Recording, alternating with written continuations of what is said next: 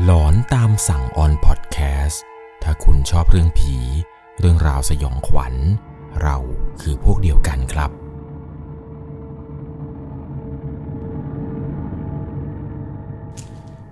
สวัสดีครับทุกๆคนครับ ขอต้อนรับเข้าสู่ช่วง หลอนตามสั่ง อยู่กับผมครับ 11LC เรื่องราวในวันนี้นะครับเป็นประสบการณ์ของเจ้าหน้าที่สาธารณสุขท่านหนึ่ง เขาเนี่ยมีโอกาสเดินทางไปประจำอยู่ที่ รอพอสอตอหรือโรงพยาบาลส่งเสริมสุขภาพตำบลเรียกสั้นๆว่าอนามัยนั่นแหละครับ ตอนที่ไปประจำการอยู่ที่นั่นเนี่ยเขาต้องไปพักอยู่ที่บ้านพักหลังหนึ่งครับ ซึ่งมันเป็นบ้านพักของสวัสดิการ พักฟรี แต่ว่าเขาเองเนี่ยเลือกที่จะไม่พักที่นี่ครับ ตัดสินใจย้ายออกไปข้างนอกไกลๆหน่อย เพื่อไปหาบ้านเช่าด้วยตัวเอง แต่สุดท้ายครับ การไปหาบ้านเช่าในครั้งนี้เนี่ยทำให้เขานั้น รู้สึกว่า การออกไปในครั้งนี้ เหมือนการหนีผี ออกไปปะผีอีกทีหนึ่ง ก่อนจะเข้าไปรับชมรับฟังกันนี้นะครับ ก่อนอื่น ต้องบอกก่อนเลยว่าต้องใช้วิจารณญาณในการรับชมรับฟังกันให้ดีๆ เรื่องราวในวันนี้ครับถูกส่งมาจากผู้ฟังทางบ้านท่านหนึ่ง ผมขอใช้นามสมมติว่าคุณคิมก็แล้วกัน คุณคิมเนี่ยบอกผมครับว่ามีเรื่องอยู่เรื่องหนึ่ง ที่อยากจะมาแชร์อยากจะมาถ่ายทอดให้กับทุกคนได้รับฟังกัน เป็นเหตุการณ์สุดหลอนที่เกิดขึ้นกับตัวเขาเอง ย้อนกลับไปเมื่อประมาณ 10 กว่าปีที่แล้วเห็นจะได้ สมัยนั้นเนี่ยไปเช่าบ้านอยู่ ตอนที่ไปประจำการอยู่ที่รอพอสอตอหรือโรงพยาบาลส่งเสริมสุขภาพตำบลนนี่แหละครับ สาเหตุที่ไปเช่าเนี่ยไม่ใช่อะไรหรอก บ้านพักเนี่ยมันก็มี แต่ว่าบ้านพักหลังนี้ครับที่เป็นบ้านพักสวัสดิการเนี่ย มันเก่า สุดโทมสภาพเนี่ยคือหลอนมากๆครับ ประตูห้องน้ำอะไรเนี่ยก็ไม่ได้ปิดสนิทดี เข้าไปเนี่ยคือต้องไปทำความสะอาดกันยกใหญ่เลยแหละ คุณคิมเองเนี่ย แกเข้าไปดูมาแล้วครับว่าสภาพของที่นี่นั้น มันไม่ได้สามารถที่จะอยู่ได้เลยทำให้เขาเองนี่แหละครับ ตัดสินใจว่า งั้นเราออกไปหาเช่าบ้านข้างนอก น่าจะสะดวกกว่า ไปดูบ้านที่มันพร้อม ที่เราสามารถเนี่ยย้ายเข้าไปอยู่ได้เลย เพราะเนื่องจากว่าบ้านพักหลังนี้ครับที่เป็นบ้านพักสวัสดิการเนี่ย มันเก่า บวกกับว่าตัวเองเนี่ยเป็นคนที่มีเซนส์อะไรอยู่แล้ว จึงไม่ยากหรอกครับ ที่จะเจออะไรแปลกๆในบ้านหลังนี้ ที่ดูหลอนๆที่ดูน่ากลัวน่ากลัวนี่แหละ เขาจึงตัดสินใจว่า การออกไปในครั้งนี้เนี่ยก็เพื่อเป็นการเซฟตัวเองด้วยในส่วนหนึ่ง ไม่อยากจะพบเจอเรื่องราวหลอนๆตอนที่ได้มาประจำการอยู่ที่นี่ ก็เลยเลี่ยงไปหาบ้านเช่าในหมู่บ้านนี่แหละครับ ในพื้นที่เดียวกันกับที่รอพอสอตอหรืออนามัยเนี่ยตั้งอยู่แทน ปรากฏว่าก็ขี่รถไปเรื่อยครับในวันนั้นจนกันได้ไปเจอกับบ้านหลังหนึ่ง เป็นบ้านของชาวบ้านนี่แหละครับ อยู่ไม่ไกลจากอนามัยมากนัก ห่างออกไปประมาณ 3-4 กิโลเมตรเห็นจะได้ ตอนที่มาเจอบ้านหลังนี้เนี่ยก็ไม่ได้คิดว่าจะมีเรื่องอะไรแปลกๆเกิดขึ้นหรอกนะครับ พอเห็นว่าบ้านหลังนี้เนี่ย เจ้าของเนี่ยมีการทาสีใหม่ ตกแต่งอะไรใหม่อย่างสวยงาม อีกอย่างหนึ่งทำเลมันดี มันติดถนนใหญ่ เดินทางสะดวก ตอนนั้นเห็นป้ายแปะเอาไว้อยู่ครับ ว่าบ้านว่างให้เช่า ก็เลยรีบโทรหาเจ้าของครับ เพื่อที่จะขอดูข้างใน ตอนนั้นเขาตัดสินใจโทรหาเจ้าของตามเบอร์ที่แปะเอาไว้ตรงหน้าบ้าน โทรไปเนี่ยก็มีชายคนหนึ่งครับ รับสายอยู่ เขาก็ถามว่าเออพอดีเห็นป้ายแปะอยู่ว่าบ้านว่างให้เช่า ขอเข้าไปดูได้ไหมครับ ชายคนนั้นเนี่ยบอกกับเขาครับว่า อ๋อ เข้าไปได้เลยครับ บ้านไม่ได้ล็อก ตอนนั้นเขาเองก็งงๆอยู่เหมือนกันหรอกครับ ปกติแล้วเนี่ยเวลาจะมาดูบ้านเจ้าของบ้านเนี่ยก็จะพาดูตรงนู้นตรงนี้ว่าเออตรงนี้มันเป็นห้องน้ำนะครับ ตรงนี้มันจะเป็นห้องครัวอะไรยังไง แต่แปลก รอบนี้เจ้าของบ้านเนี่ย บอกว่าให้เข้าไปดูเองเลยดูความที่ว่าตอนนั้นเนี่ยมายืนอยู่หน้าบ้านแล้วแท้ๆจะรอให้เจ้าของบ้านมาแล้วมาดูวันหลังเนี่ยมันก็ยังไงอยู่ จึงตัดสินใจเปิดรั้ว แล้วก็เดินเข้าไปดูครับ ว่าภายในบ้านเนี่ยเป็นอย่างไร ตอนที่เปิดประตูเข้าไปในครั้งแรก ก็รู้สึกว่าบ้านหลังนี้มันแปลกๆครับ ลักษณะของตัวบ้านเนี่ย มันเป็นบ้านไม้ยกสูงสองชั้น มีหนึ่งห้องนอนหนึ่งห้องน้ำมีโถงกว้างๆเท่ากับห้องนอน ตอนนั้นเองเนี่ยก็เดินสำรวจอยู่ในบ้านอยู่สักพักหนึ่ง จึงตัดสินใจครับว่าโอเค เราจะเช่าที่นี่แหละ เพราะว่าการเดินทางรวมไปถึงการหาของกินอะไรเนี่ย มันสะดวก จึงได้มีการโทรบอกเจ้าของบ้านครับว่าตกลงครับ ผมจะขอโอนมาจำวันนี้เลย ก็มีการติดต่อนัดหมายอะไรกันครับว่าโอเค เดี๋ยวจะมาเข้าอยู่อะไรวันไหนยังไงจนกระทั่งถึงวันที่เข้ามาอยู่จริง ๆ นี้ คุณคิมเนี่ยได้ขนข้าวขนของต่างๆนี่แหละครับ มาอยู่ในบ้านหลังนี้แบบจริงจัง เพราะเนื่องจากว่ามีการตกลงราคาค่าเช่าอะไรกันแล้ว เขาเนี่ยลดให้ด้วยครับ เจ้าของบ้านเนี่ยลดราคาให้ บอกกับเขาครับว่า ถ้าอยู่เกิน 3 เดือนเนี่ย เดี๋ยวจะมีราคาพิเศษให้อีก เขาเองเนี่ยก็ตอบตกลงไปครับ ตอนนั้น รีบขนข้าวขนของเข้าไปอยู่โดยทันที 3 วันแรกครับที่ตั้งแต่ย้ายเข้ามาอยู่ในบ้านหลังนี้ ไม่ได้พบเจอเหตุการณ์อะไรแปลกๆ ไม่ได้เจอผี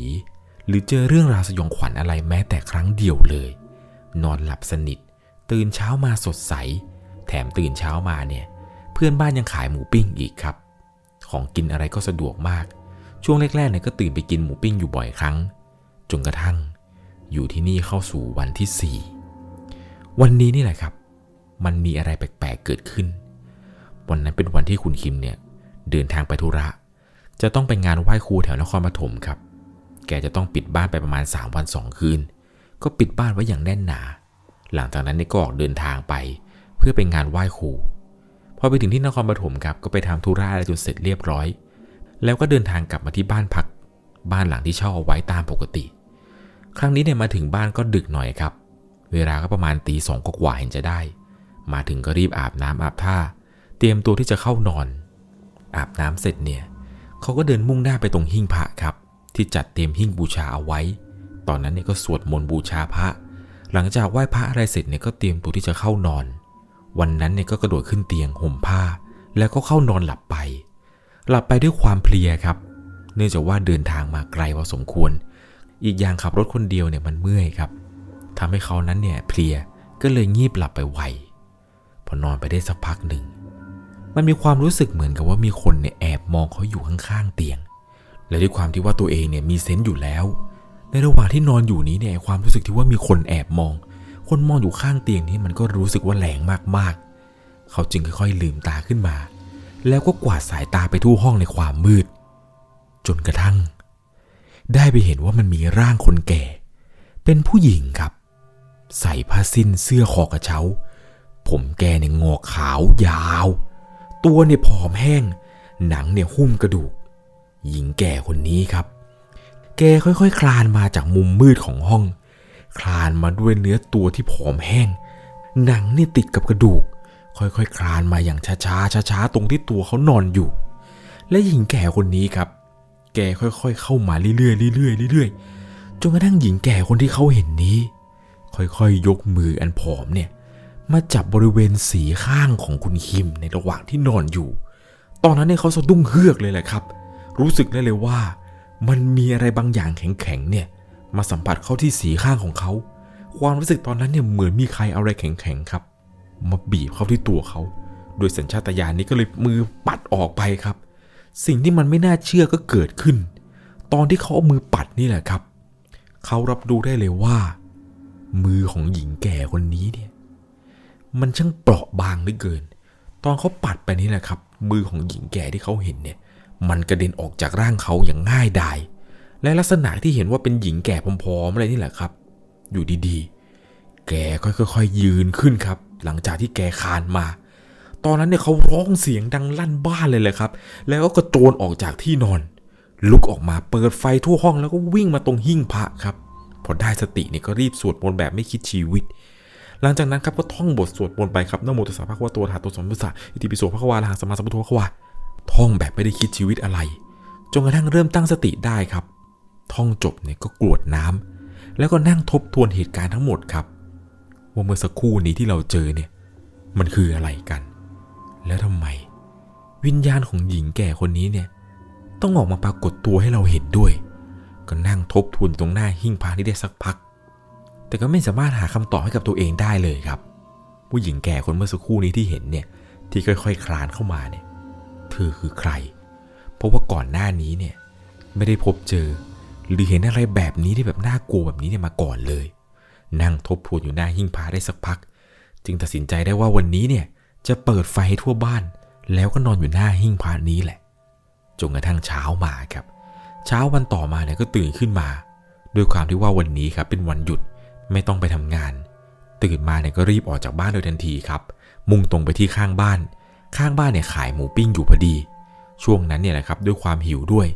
ก็เลยเดินไปซื้อหมูปิ้งของเพื่อนบ้านที่ขายอยู่ พอไปถึงเนี่ยก็โดนแม่ค้าครับ ทักขึ้นมาทันทีเลยว่า หมอกินอะไรดีคะด้วยความที่ว่าชาวบ้านที่นี่เนี่ย ใครมาทำงานเป็นสาธารณสุขครับเขาจะเรียกว่าคุณหมอคุณหมอกันแม่ค้าคนนี้เนี่ยก็ทักคุณคิมครับว่าหมอกินอะไรหรือยังเพิ่งย้ายเข้ามาอยู่ หลับสบายดีไหมเจออะไรหรือเปล่าครับหมอ คุณคิมเองแกก็งงครับ มาถามกันแบบนี้เลยเหรอ ว่าเจออะไร ตอนนั้นในหัวเนี่ยรู้ทันทีเลยว่า สงสัย บ้านนี้น่าจะมีประวัติอย่างแน่นอน ไม่อย่างนั้นเนี่ยแม่ค้าคงจะไม่ถามอะไรแบบนี้หรอก คุณคิมเองก็เลยตอบไปครับว่า อ๋อ หลับสบายดีครับ แต่เมื่อคืนก็เจอนิดหน่อยเหมือนกัน แม่ค้าก็รีบสวนขึ้นมาเลยครับ ถามว่าหมอหมอเจออะไรครับหมอ หมอเจออะไรหมอเล่าให้ฟังหน่อยคุณคิมเองก็เลยเล่าให้ฟังครับว่าเมื่อคืนเนี่ยในระหว่างที่นอนอยู่เนี่ย เขาเห็นว่ามีหญิงแก่ๆผอม ผมยาวงอก ใส่เสื้อคอกระเช้าเนี่ยค่อยๆคานเข้ามาหาตอนอยู่ที่เตียง พอแม่ค้าคนนี้ได้ฟังเนี่ยก็พูดว่า หมอ คนที่หมอเห็นน่ะน่าจะเป็นป้าเจ้าของบ้านค่ะ แกตายที่บ้านหลังนี้ แกเป็นมะเร็งตาย ลักษณะเนี่ยก็เหมือนที่หมอบอกมานี่แหละค่ะ ป้าแกเนี่ยตอนยังมีชีวิตอยู่ ผมงอก ชอบใส่เสื้อคอกระเช้า ใส่ผ้าสิ้น ตัวแกเนี่ยก่อนที่จะตายเนี่ยแกผอมมาก ผอมแบบเป็นเหมือนกับว่าหนังหุ้มกระดูกเลย แกห่วงบ้านหลังนี้มากนะคะหมอ แกตายแล้วแกก็ไม่ยอมไปไหน คนอื่นๆที่มาเช่าก่อนหน้าหมอเนี่ยเขาก็เจอกันแบบนี้กันทุกคนเลย สงสัยเขาคงจะแค่มาทักทายมั้ง คงไม่มีอะไรหรอกค่ะ เขาเองก็ตกใจสิครับ คิดในใจว่า นี่เราหนีผีจะมาเจอผีอีกเหรอวะเนี่ย อุตส่าห์หนีผีจากบ้านพักสวัสดิการมาแล้ว ยังจะมาเจอผีในบ้านเช่าอีก ตอนนั้นก็ไม่ได้โทษใครหรอกครับ ก็ได้แต่โทษตัวเองว่าทำไมตอนจะมาดูบ้านหลังนี้เนี่ย เราไม่สอบถามคนละแวกข้างๆ บ้านก่อนว่า บ้านหลังนี้มีประวัติอะไร ก็ต้องยอมทนอยู่ต่อไปครับ เพราะเนื่องจากว่าวางเงินมัดจำเอาไว้แล้ว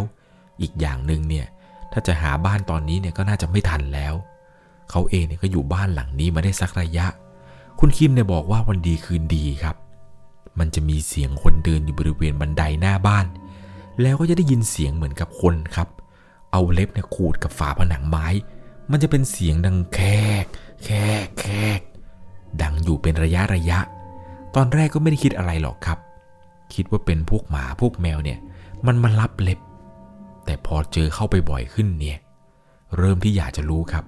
ว่าไอ้เสียงเล็กแคกแคกแคกเนี่ย มันคือเสียงอะไร วันนั้นเนี่ยจึงตัดสินใจ เพราะเสียงนี้ดังขึ้นครับ รีบวิ่งไปเปิดประตูไม้พอเปิดประตูออกไปดูเนี่ยก็ได้เห็นครับว่า มันมีร่างร่างหนึ่งครับ เป็นร่างของคนนี่แหละ แต่แต่ตอนนั้นที่เห็นเนี่ยเห็นไม่ชัดครับ ว่าเป็นผู้หญิงหรือผู้ชาย เห็นเพียงแต่มือนี่แหละครับ กับร่างอันใหญ่ๆนี้เนี่ย มันหายไปตรงมุมบ้าน ซึ่งมันเป็นอะไรที่เหลือเชื่อมากครับ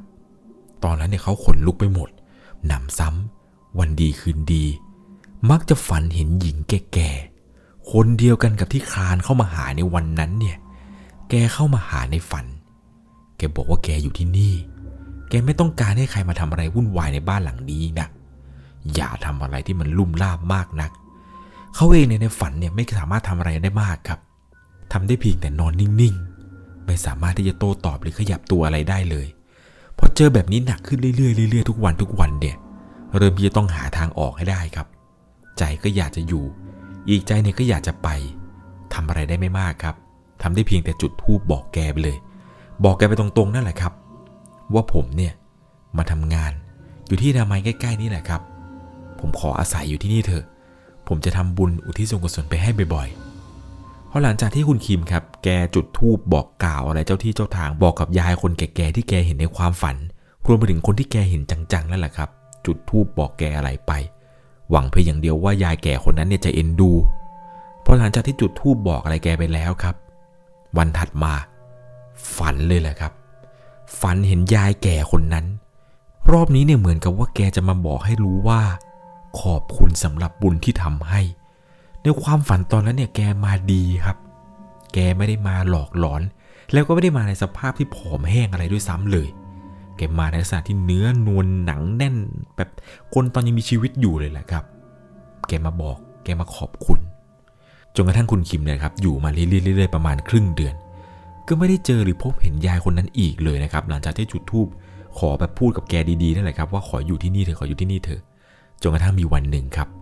ได้เอารถไปล้างที่คาแคร์แห่งหนึ่ง ซึ่งมันอยู่ใกล้ๆละแวกนี้แหละ เป็นร้านล้างรถเล็ก ๆ ครับของชาวบ้าน ก็ได้ไปเจอกับเด็กล้างรถคนหนึ่ง น้องคนนี้เนี่ยมันก็พูดขึ้นมาครับว่า หมอ ได้ข่าวว่าหมอไปเช่าบ้านหลังที่อยู่ติดถนนใช่ไหมครับ เป็นยังไงบ้างเจออะไรไหมเขาก็ตอบไปด้วยน้ำเสียงปกติเลยแหละครับตอบกับเด็กล้างรถคนนี้ไปว่า อ๋อ ก็ก็เจออยู่นะ เออทำไมอะน้อง เด็กคนนั้นเนี่ยมันพูดแล้วมันก็ตบเข่าตัวเองครับ มันบอกว่าไงผมว่าแล้วหมอต้องเจอ ใครไปเช่าเนี่ยเจอทุกคนเลย อยู่ได้สองวันบ้างสามวันบ้างย้ายออกกันหมด โดนผียายแก่เนี่ยหลอกกันขนาดนั้น เป็นใครใครอยู่ได้ไง เป็นผมเนี่ยผมไม่กล้าอยู่หรอกนะหมอ พอหมอได้ฟังว่าเด็กคนนี้พูดว่าผียายแก่ หมอก็ตกใจนิดหนึ่งครับ ว่าเด็กคนนี้เนี่ยมันรู้ด้วยหรอวะว่าบ้านนี้มีประวัติอะไร หมอก็เลยเล่าให้ฟังครับว่า เองรู้เหรอว่าบ้านหลังนี้เนี่ยเกิดอะไรขึ้น หมอก็เล่าให้ฟังว่าหมอเนี่ยเจออะไรมาแบบไหน พูดในแบบเดียวกันกับที่เล่าให้กับแม่ค้าหมูปิ้งฟังเลยครับ ว่ามีคนแก่ขานมาอะไรยังไง แต่รอบนี้เนี่ยเสริมมาหน่อยคือหมอเนี่ยฝันเห็นยายแก่คนนั้น เล่าให้เด็กคนนี้ฟัง หลังจากพอพูดจบแล้วครับ ก็ถามมันนะครับว่า แล้วคนอื่นน่ะที่เองว่าคนอื่นเจอ เขาเจอกันยังไงบ้าง เล่าให้หมอฟังบ้างดิ เด็กคนนี้ครับมันก็เริ่มเล่าให้ฟังว่า ก็เมื่อก่อนนะเคยมีพ่อค้าคนหนึ่งแกมาจากต่างจังหวัด แกมาเช่าบ้านอยู่แกอยู่ได้แค่สองวันเองหมอ แกก็ต้องหอบข้าวหอบของออกจากบ้านไป ตอนที่หอบข้าวหอบของออกไปนี้ คนที่เป็นผู้ชายเนี่ยนะครับตะโกนว่าโอ้ยกูไม่อยู่แล้วกูไม่อยู่แล้วกูไม่อยู่แล้ว ส่วนเมียเนี่ยวิ่งตามหลังมาติดๆพากันขนของขึ้นรถออกไปเลย เห็นเขาเล่าให้ฟังกันว่า ตัวผู้ชายเนี่ยเห็นยายแก่ๆยืนอยู่ปลายเท้าตอนนอน ส่วนคนที่เป็นเมียเนี่ยเห็นว่าผัวตัวเองเนี่ยโวกเวกววายเสียงดังลั่น ก็เลยตื่นลืมตามมา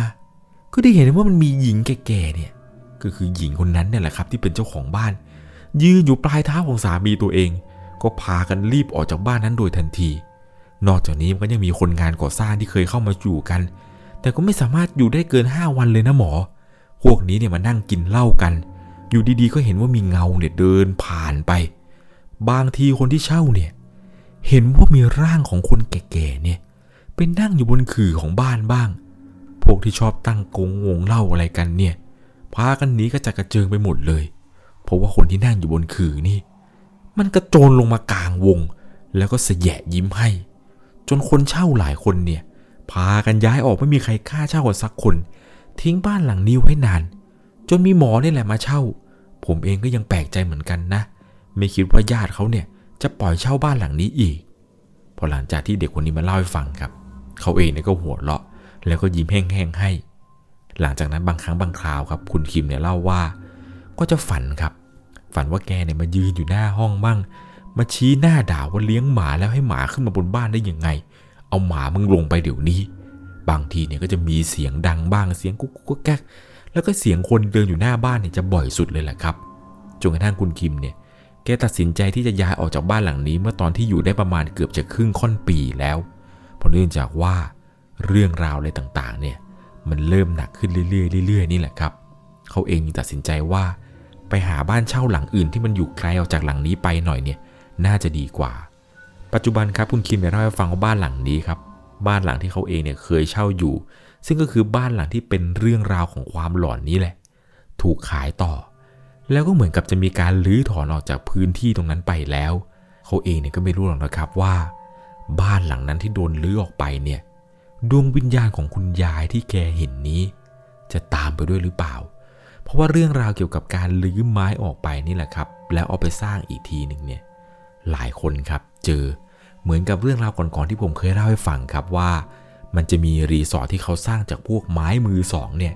ซึ่งไม้มือสองที่ไปซื้อมาแล้วมาประกอบใหม่เป็นรีสอร์ทนี่แหละครับ ส่วนใหญ่เขาจะไปลื้อจากบ้านที่มีประวัติแบบนี้นี่ยนะครับ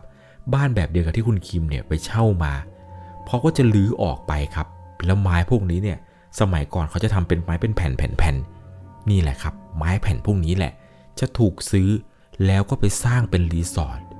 ผมเคยไปเจอรีสอร์ทที่ถูกสร้างจากไม้มือสองมาด้วยนะครับ แต่นับว่าโชคดีมากที่วันนั้นเนี่ยไม่ได้เจอหรือพบเห็นอะไร เพียงแต่ว่ารับรู้ได้ว่ามันมีอะไรแปลกๆนะครับ อยู่ในบ้านหลังนี้ ผมมารู้ที่หลังนี่แหละครับ มารู้จากตอนเช้าว่า บ้านหลังนี้ครับน้าเนี่ยแกเป็นคนสร้าง แกบอกแกไปเอาไม้มือสองจากจังหวัดจังหวัดหนึ่งมาเอามาสร้างหลังนี้ ราคาสร้างก็เลยไม่แพง ตอนนั้นเนี่ยผมก็ขนลุกพอสมควรเลยแหละครับ เหมือนกับที่ผมบอกให้ฟังนี่แหละครับว่า บ้านหลังที่คุณคิมแกไปเช่าอยู่ตอนนั้นที่เป็นบ้านหินเฮียนเนี่ย ขนาดว่าตอนที่บ้านนี้ครับยังไม่ถูกรื้อเนี่ย ยังเฮี้ยนได้ขนาดนี้ วิญญาณของยายแกเนี่ยออกมาหลอกหลอนคนได้ว่าเล่น แล้วถ้าเกิดลื้อออกไปแล้วเนี่ย ไม่รู้นะครับว่าวิญญาณแกเนี่ยจะเฮี้ยนหนักขนาดไหนยังไงแล้วนะครับ เรื่องราวที่ผมเล่าให้ฟังในวันนี้เนี่ย